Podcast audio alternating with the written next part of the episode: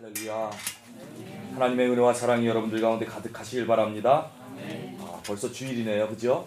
아, 시간 참 빨리 가죠? 네. 여러분들은 안 가나 봐요. 저는 빨리 가는데. 이 시간이 주일이긴 하지만 여러분들 좀 피곤하실지 몰라요. 그죠? 아침에도 일어나고 어, 저녁에도 하고 그러니까 우리 옆 사람에게 한번 인사하겠습니다. 당신을 보니 가문의 영광입니다.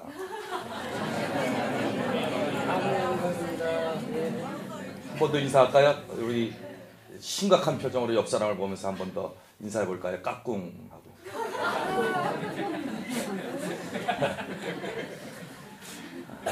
우리 한 번 더 인사해 보겠습니다. 아, 우리 한 번 더 따라해 볼까요? 하나님 마음에 합한 사람. 이 마음이 합한다는 거 참 힘들어요. 저는 지금 어, 우리 플로리다 시간으로 4시 반인데 아, 12시부터 일어나가지고 이제 움직이는 거잖아요. 그러니까 이따 점심이 되면 조금 졸리더라고요. 이 마음에 합한다 참 쉽지 않아요. 내 마음하고 당신 마음하고 마음이 같다? 이게 참 어려운 것 같아요. 아, 어떤 사람이 자동차를 하나 샀습니다. 여기 유럽 오면 자동차가 좀 작더라고요. 그죠? 어, 저희 미국은 도로가 커가지고 땅이 넓어가지고 저희는 목사님들 모이면 아, 제가 제일 먼 거리에 사는데 우리 목사님들 만나러 가려면 차를 타고 7시간을 가요. 그러면 제일 가까운 교회를 만나요. 어, 그래서 저는 혼자 갈 때는 비행기 타고 가고 어, 우리 교인들하고 뭐 전도사님들하고 같이 갈 때는 이제 차를 타고 가는데 어, 어떤 사람이 자동차를 샀는데 북쪽에 사는 분들은 이 사륜구동, 포필로 되는 거, 네 바퀴가 다 돌아가는 거죠. 물론 네 바퀴는 다 돌아가지만 동력이 있어서 돌아가는 거, 이걸 좋아하는 분들이 있어요. 한국에서요, 사륜구동을 딱 산 거죠. 기분 좋아가지고 그 뒤에 이렇게 써 있죠. 4 곱하기 4, 네 바퀴가 다 돈다는 거죠. 그걸 사가지고 딱 집 앞에다 세워놓고는 너무너무 기쁜 마음으로 뭐 새로 샀으니까 먼지도 없을 텐데 먼지 털고 쫙 털어놓고 밤에 잤습니다. 그런데 한국은 밤에 그렇게 다니는 분들 있잖아요. 이렇게 술 취해가 다- 다니시는 분들 이렇게 술 취해가지고 막 어디를 찾다가 아, 전봇대를 못 찾았어요. 그래가지고 이리 갔다 저리 갔다 볼일을 봐야 되는데 전봇대를 못 찾아가지고 어떻게 섰는데 보니까 그 사륜구동 차 앞에 딱 쓴 거죠. 그래서 실례를 하기 위해서 볼일을 이렇게 보고 볼일을 보고 있는데 눈을 잘 지그시 떠보니까 거기 수학 문제가 써 있는 거예요. 4 곱하기 4. 그러니까 원리를 다 보고 밑에서 돌을 들어가지고 는 16. 그렇게 하고 집에 갔어요.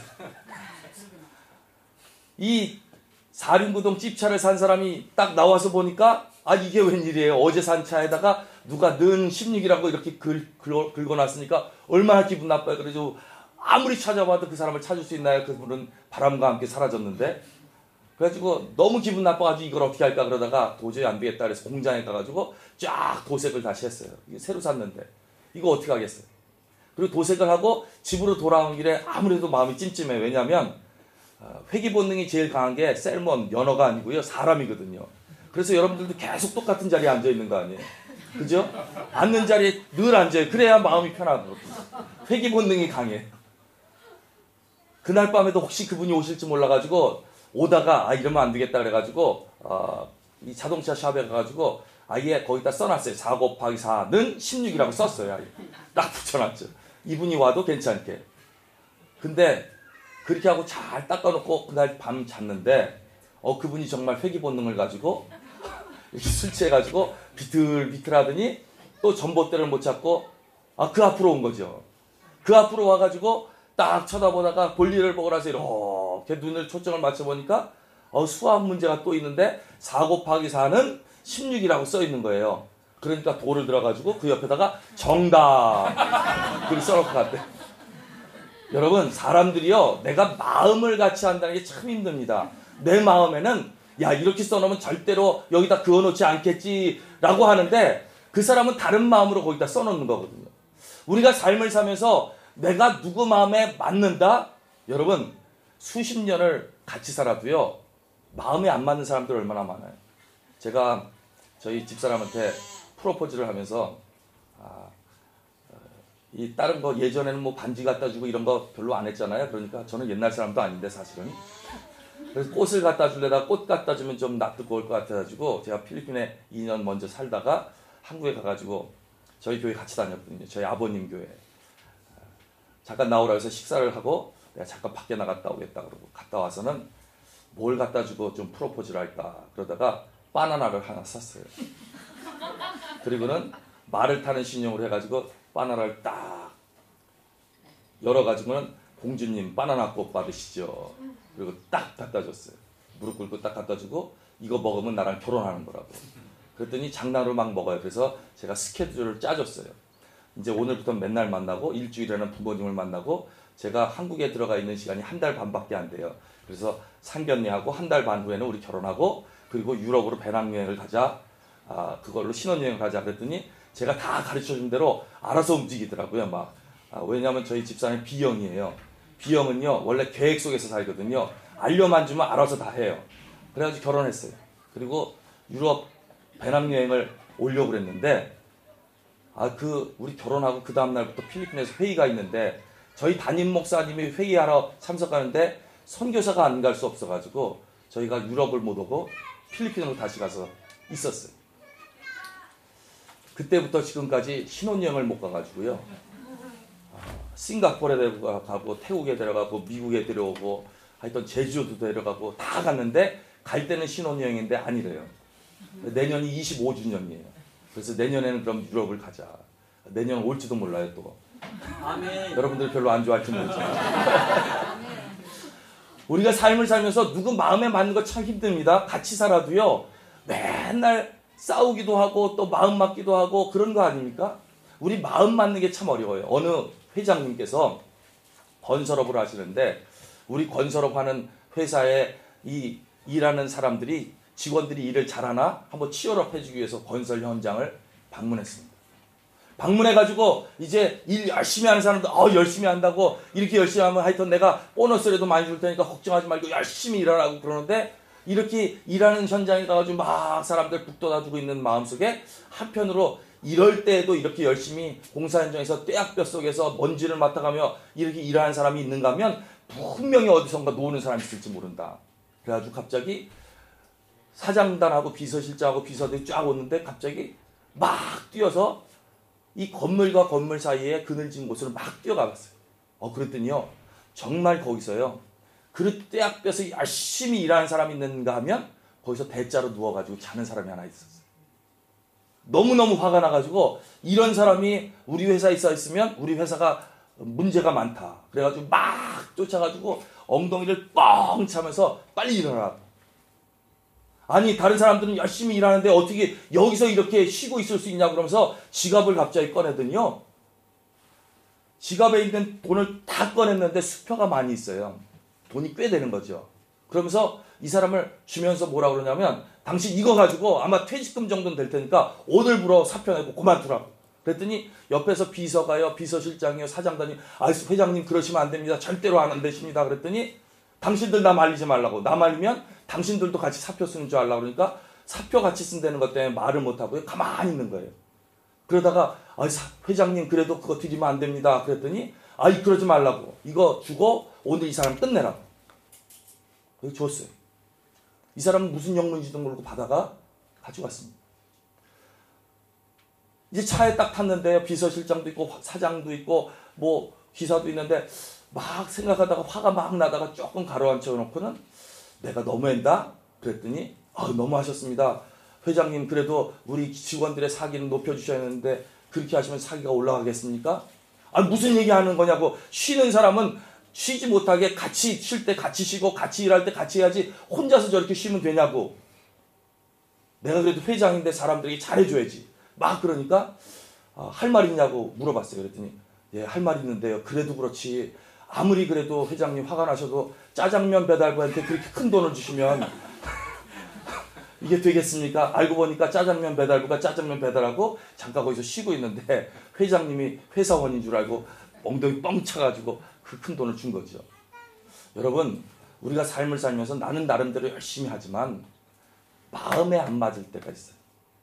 나는 들어가고 싶은데 나오고 싶어 하는 사람이 있고 다른 데 가고 싶은데 쉬고 싶어 하는 사람이 있고 그런데 성경 말씀에 제일 많이 이름이 나온 사람 중에 하나가 다윗이라고 하는 사람입니다. 이 다윗이라고 하는 사람은요. 구약 성경에 한 600번 정도가 나오고요. 신약 성경에도 수없이 제일 많이 나오는 사람 다윗이라고 하는 사람인데 그 다윗이라고 하는 사람이 하나님께서 뭐라고 하냐? 우리 한번 따라할까요? 하나님 마음에 합한 자라. 할렐루야. 하나님 마음에 맞는 사람이래요. 하나님 마음에 합한 자라. 이 하나님 마음에 합하다. 하나님과 마음이 통한다라고 하는 거예요. 사랑하는 여러분, 여러분들이 하나님 마음에 합한 자가 되시기를 주님의 이름으로 축복합니다. 이 하나님 마음에 합한 자가 왜 다윗이 하나님 마음에 합한 자가 됐느냐? 이유는요. 모든 것 가운데 다윗은 하나님 중심으로 살았어요. God center. 독일어는 어떻게 하나요? 하나님 중심. 어, 그거 있죠? 네, 그거. Center였어.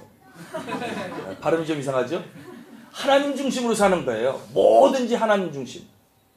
그러니까요, 다른 사람은 몰라도 다윗은요, 하나님이 말씀하시면 가고요. 그래서 전쟁터에 나가서도요. 하나님 저에게 저들을 내 손에 붙여주시겠습니까? 오케이 네 손에 붙여줄게. 그럼 나가서 전쟁하고요. 하나님이 그러지 마라. 그러면 가만히 있고요. 모든 상황 속에서 모든 의미 속에서 하나님 앞에 엎드려 가로되 여짜고 가로되 물어 가로되 기도하여 가로되 간구하여 가로되 그래도 이렇게 하면 아멘 하라고 그랬는데 아멘.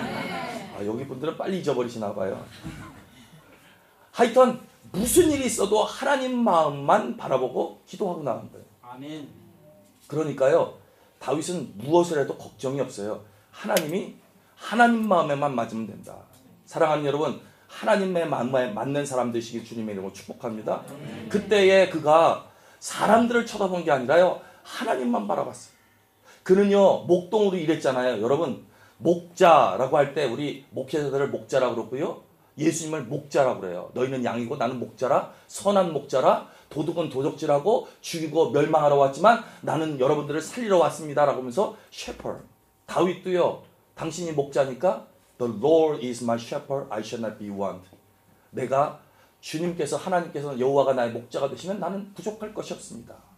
목자라고 그래요. 그런데 사실은 그때 당시에 목자는요. 천한 직업입니다. 아무도 안 해요.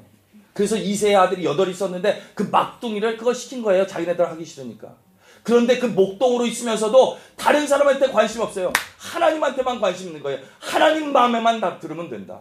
그러다가 전쟁이 났네요. 블레셋이라고 하는 군대가 와가지고 전쟁을 하는데 어마어마하게 큰 사람이 나타났어요. 골리앗. 아시죠? 처음 들어보셨어요?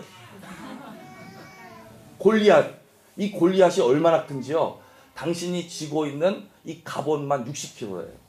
그러니까 이 여자분들 한 두 분 되잖아요. 한 30kg쯤 되니까. 그죠? 큰 사람들 한 한 명 정도 없고 이 사역을 하는 이 전쟁을 하는 사람이에요. 그런데 사울 왕도 전쟁을 잘하고 그의 형들도 전쟁터에 나갔는데 아무도 그 앞에서 나가서 이길 수가 없어요. 왜? 골리앗이 보이니까. 그러니까 전쟁을 잘하던 사람들도 거기 가가지고요 사시나무 떨듯 벌벌벌벌벌 떨면서 골리앗이 야 니네들 나와봐라 라고 해도 아무 말도 못하고 그냥 숨어 있는 가운데 다윗이 형들을 보러 갔더니 아니 이 등치 큰 것이 전능하신 하나님을 막 욕되게 하면서 사람들이 다 사시나무 떨듯 떴네요. 그러니까 사울 왕에 가가지고 다윗이 다윗은 키도 크지 않은 것 같아요. 조그마한 사람이 가가지고요 왕이시여 내가 한번 해볼까요?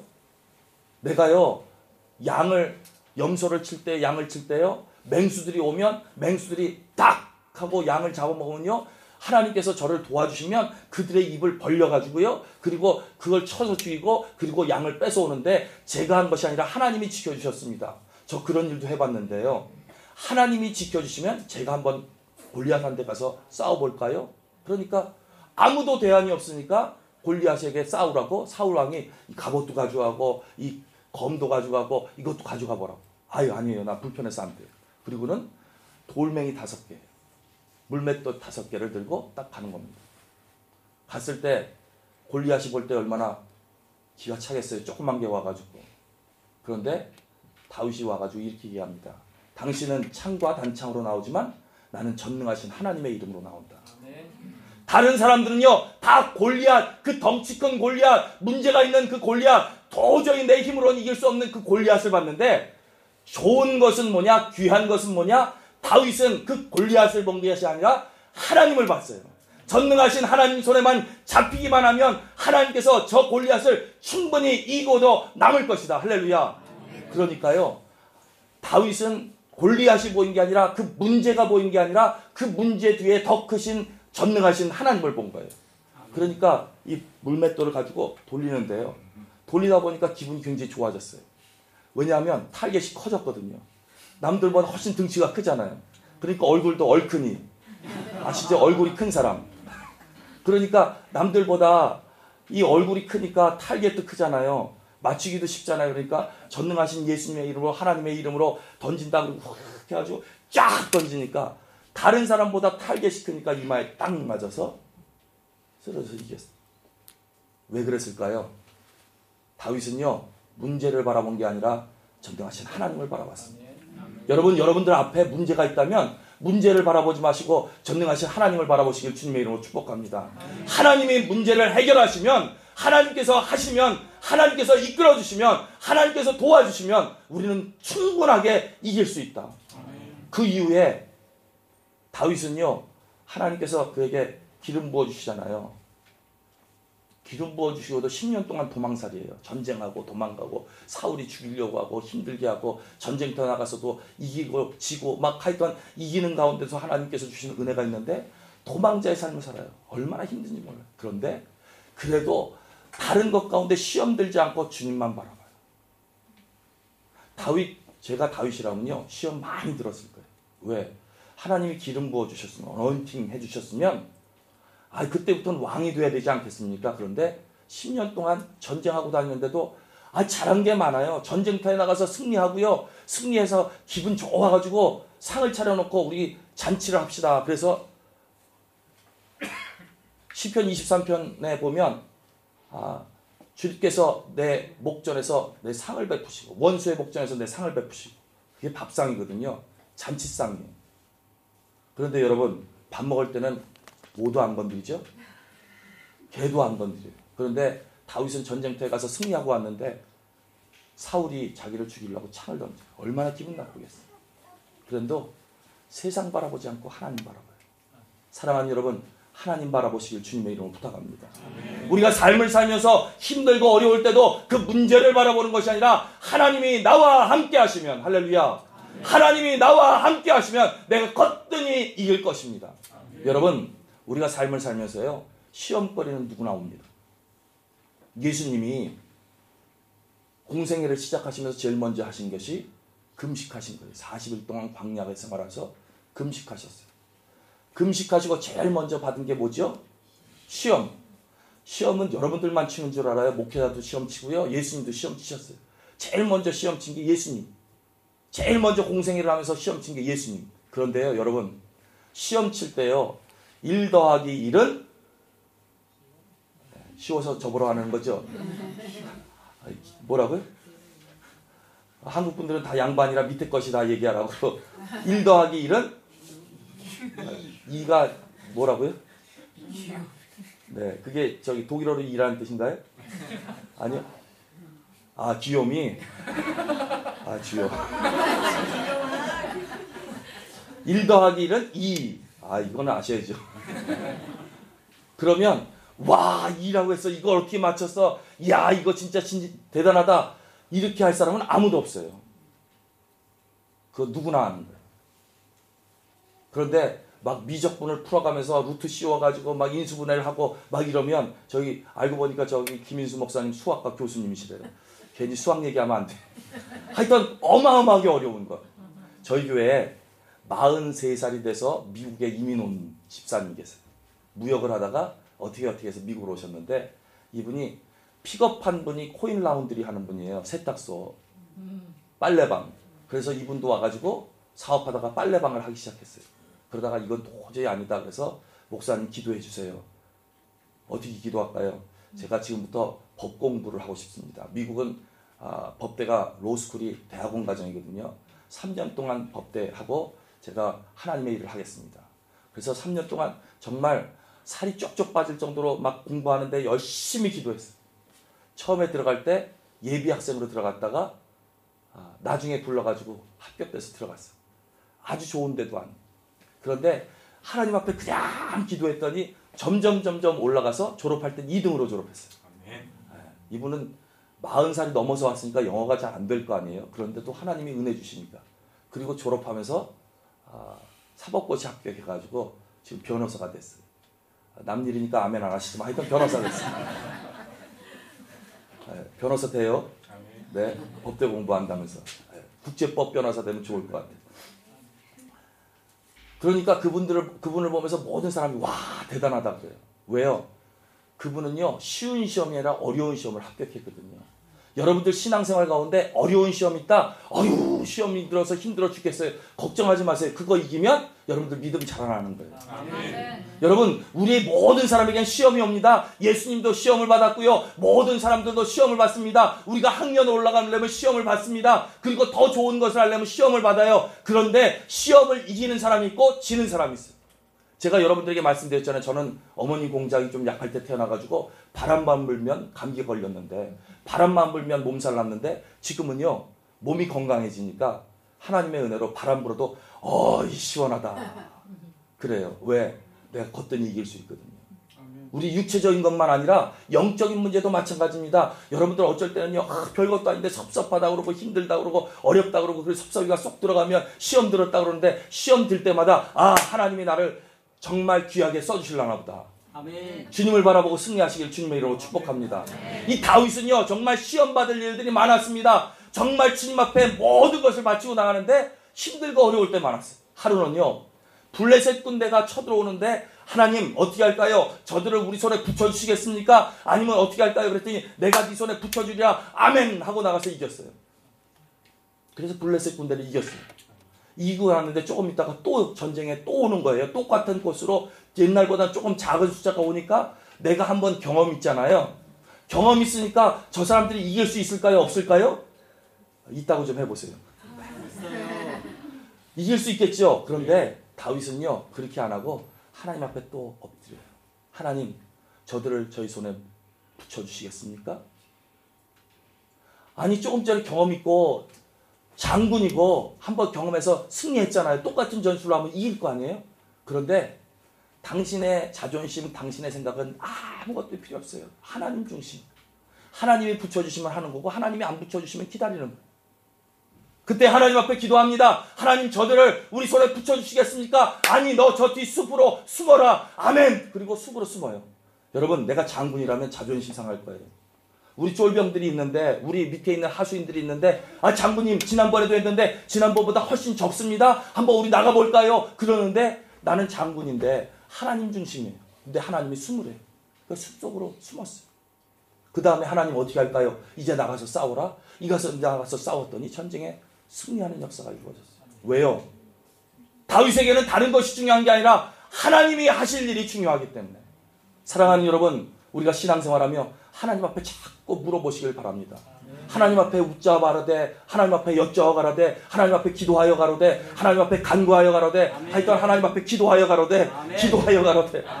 하나님 중심으로 사는 것. 다윗은 그래서 하나님 마음에 합한 자라라고 하는 이야기를 들었습니다. 우리 22절 말씀 같이 한번 읽어볼까요? 22절. 시작.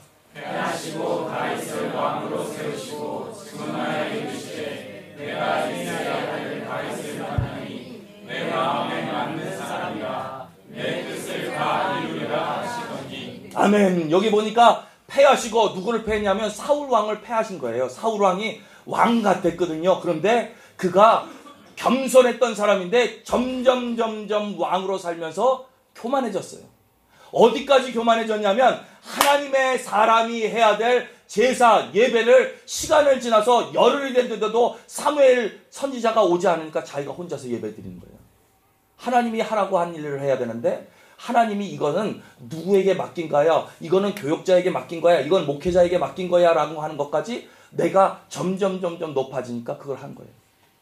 그러다가 하나님 앞에 예배드리고 제사 지내고 나서 하나님께서 내가 사울을 세운 것을 후회한다. 여러분, 교만은 패망의 선봉입니다. 겸손할 때 주님께서 주시는 은혜가 이루어지는 줄로 믿습니다. 다윗은요 섬길 줄 아는 사람이었어요. 그래서 다윗은요 목자로 살면서도요 작은 것 섬기지 않고 큰 것 섬기는 것이 아니라 작은 것까지도 귀하게 여길 줄 아는. 저희는 여섯 교회가 세 개 있고 남성 교회가 둘 있어서요. 여섯 교회가 돌아가면서 매주 돌아가면서 식사를 준비해요. 식사 준비하는 건 좀 쉬운데 설거지하는 게 불편하잖아요. 그래서 설거지하는 분들이 있으면 제가 뒤에 가서 기도해 하나님 저들을 축복해 주십시오. 왜? 불편한 거거든요. 저희는 교회 교회를 교회 또 유아실 또 유스 예배실 또 친교실 교육관 전부 다 청소를 저희 교인들이 해요. 목요일 날 새벽기도 끝나면. 그러면 그 새벽기도 시간 끝나고 나서 전부 청소하는 그분들을 위해서 축복해요. 특별히 화장실 청소하는 분. 남들은 집에서도 잘 안 하는 분들이 교회 와서 한다는 거 쉽지 않잖아요. 그런데 작은 일에 섬길 줄 아는 사람 큰 일도 할 수 있다 다윗은요 정말 작은 일까지도 귀하게 섬길 줄 아는 사람이었어요 그래서요 다윗이 목동을 하면서 그냥 양들, 염소들 그냥 키우면 되는데 그렇게 안 하고요. 이 양들도 구별하는 거예요. 태어났지 얼마 안 됐는데 시름시름 앓는 그런 양이 있으면 이쪽으로 옮겨놓고 그리고 태어난 지 얼마 됐고 이제는 조금은 힘쓸 것 같다 아니면 나이가 들었는데 조금 힘쓸 거 조금 어렵다 그러면 여기다 놓고요 아주 건강한 양을 세 분류로 나눴어요 그리고 제일 약한 거는 연약한 연한 풀을 먹이고요 그리고 그냥 보통인 새끼들 그리고 좀 힘들어하는 그 조금 애미들은 보통 풀을 먹이고요. 아주 건강한 양은 억새 풀을 먹였어요.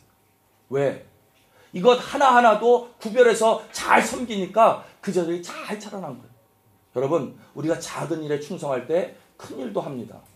하나님께 정말 섬길 줄 아는 마음, 믿음을 가지고 주님 앞에 나갈 줄 아는 마음, 그런 믿음으로 승리하시길 주님의 이름으로 부탁합니다. 사람들은요, 겉에 보이는 것, 하고 싶은 것, 내가 할 수 있는 것만 바라보는 사람이 있는가 하면 작은 것까지도 충성할 수 있는 사람, 그런 사람들이 하나님 앞에 합한 사람이라.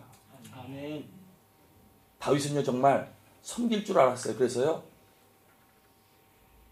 이 여자분들이 다윗을 보니까 정말 흠모할 만한 이유가 있거든요. 사울이 훨씬 더 잘생겼는데도 불구하고. 그래서 여자분들이 이렇게 했어요. 여자분들이 하여튼 우리 아, 누구를 칭찬할 때도 잘해야 돼요. 왜냐하면 사울은 천천히요, 다윗은 만만이라 그러니까 갑자기 사울 왕 기분이 나쁜 거죠. 우리 속에는 늘 아, 사촌이 땅을 사면 예, 그게 늘 있거든요. 시기 질투 나도 모르게. 근데 사울은 천천히라 그러고 다윗은 만만이라 그러니까 기분 나빠가지고 사울이 계속 다윗 죽이려고 하잖아요. 그러다가 다윗이 사울이 너무너무 하나님의 뜻을 거스리고 나가니까 정신이 문제가 생겨서 돌았어요. 근데 자기를 죽이려고 한 사울 왕이잖아요. 그런데 그 앞에 가서 요즘 말하면 기타를 쳐가면서 찬양을 하면서 그 사울을 위하여 섬기는 거예요. 하나님, 우리 사울 왕, 하나님 치료해 주십시오. 하나님 치료해 주십시오. 그러면서 찬양을 해요. 여러분, 찬양을 하면 하나님께서 치유하시는 놀라운 역사가 이루어지는 줄로 믿습니다. 찬양을 잘 하시면요, 은혜가 돼요. 우리 한번 따라할까요? 찬양은, 찬양은 마음의 문을 여는 문을 창문이다. 창문이다. 우리가 찬양을 은혜롭게 예배드릴 때 하면 우리의 마음문이 열려져서 말씀이 들려져요. 할렐루야. 아멘. 그러니까 찬양할 때 멀뚱멀뚱 남들 관찰하고 구경하고 그 입장료 없이 그냥 쳐다보지 마시고 믿음으로 찬양하면서 입술을 열어가면서 하나님 앞에 찬양하시길 바랍니다. 아멘. 그렇게 찬양했더니 아예 하나님께서 그 사울 왕을 만져주셔가지고 치료해 주신 거예요. 그래서 얼마나 은혜가 됐는지 그분이 치료됐어요. 그리고는 사울 왕이 이렇게 얘기해요. 나는 당신에게 악한 것을 했는데 당신은 나에게 선한 것으로 해줬다. 왜? 섬길 줄 아는 사람이거든요. 우리는 이는 인으로, 눈은 눈으로 그렇게 나가는 것이 아니라 사랑하는 마음으로 섬길 줄 알 때 주님께서 주시는 은혜가 우리들 가운데 이루어지는 줄로 믿습니다. 아멘. 섬길 줄 믿음. 그리고 어떻게 했느냐? 끝까지 다윗은요 충성하는 사람이었어. 우리 한번 따라할까요? 끝까지 충성합시다. 끝까지 충성합시다. 그냥 작심삼일하지 말고요. 우리가 믿음 가지고 은혜 받으면요, 크, 나는요 은혜 받았으니까 정말 주님의 일을 할게요. 그 한 3일쯤 지나면 끝나요. 우리 교인들 중에도 은혜 막 받고요. 야, 정말 지구를 바꿀 것처럼 막 아, 세계를 바꿀 것처럼 막 결단하다가 조금 지났는데 점점 점점 시름시름 바뀌어요. 그래서 제가 그래요. 우리 교인들한테는 그것을 이기는 방법이 있다. 어떻게 이기냐면요. 작심삼일돼서 3일째 되면 다시 작심하는 거예요. 그 3일째가 끝날 쯤 되면 또 다시 작심하고 그 3일째 끝나면 또 작심삼일하고 작심삼일하고 그래서 죽을 때까지 가시는 거지. 끝까지 가는 법. 여러분 진국과 한결같다는 말이 너무너무 좋은 말입니다. 여러분 은혜 받았으면요 한결같이 가시길 주님의 이름으로 부탁합니다. 하나님 마음에 합하여져서 한결같은 믿음으로 주님 앞에 나갈 때 주님께서 우리를 지켜주시고 믿음으로 승리하게 하시는 놀라운 역사가 우리들 가운데 이루어지는 줄로 믿습니다.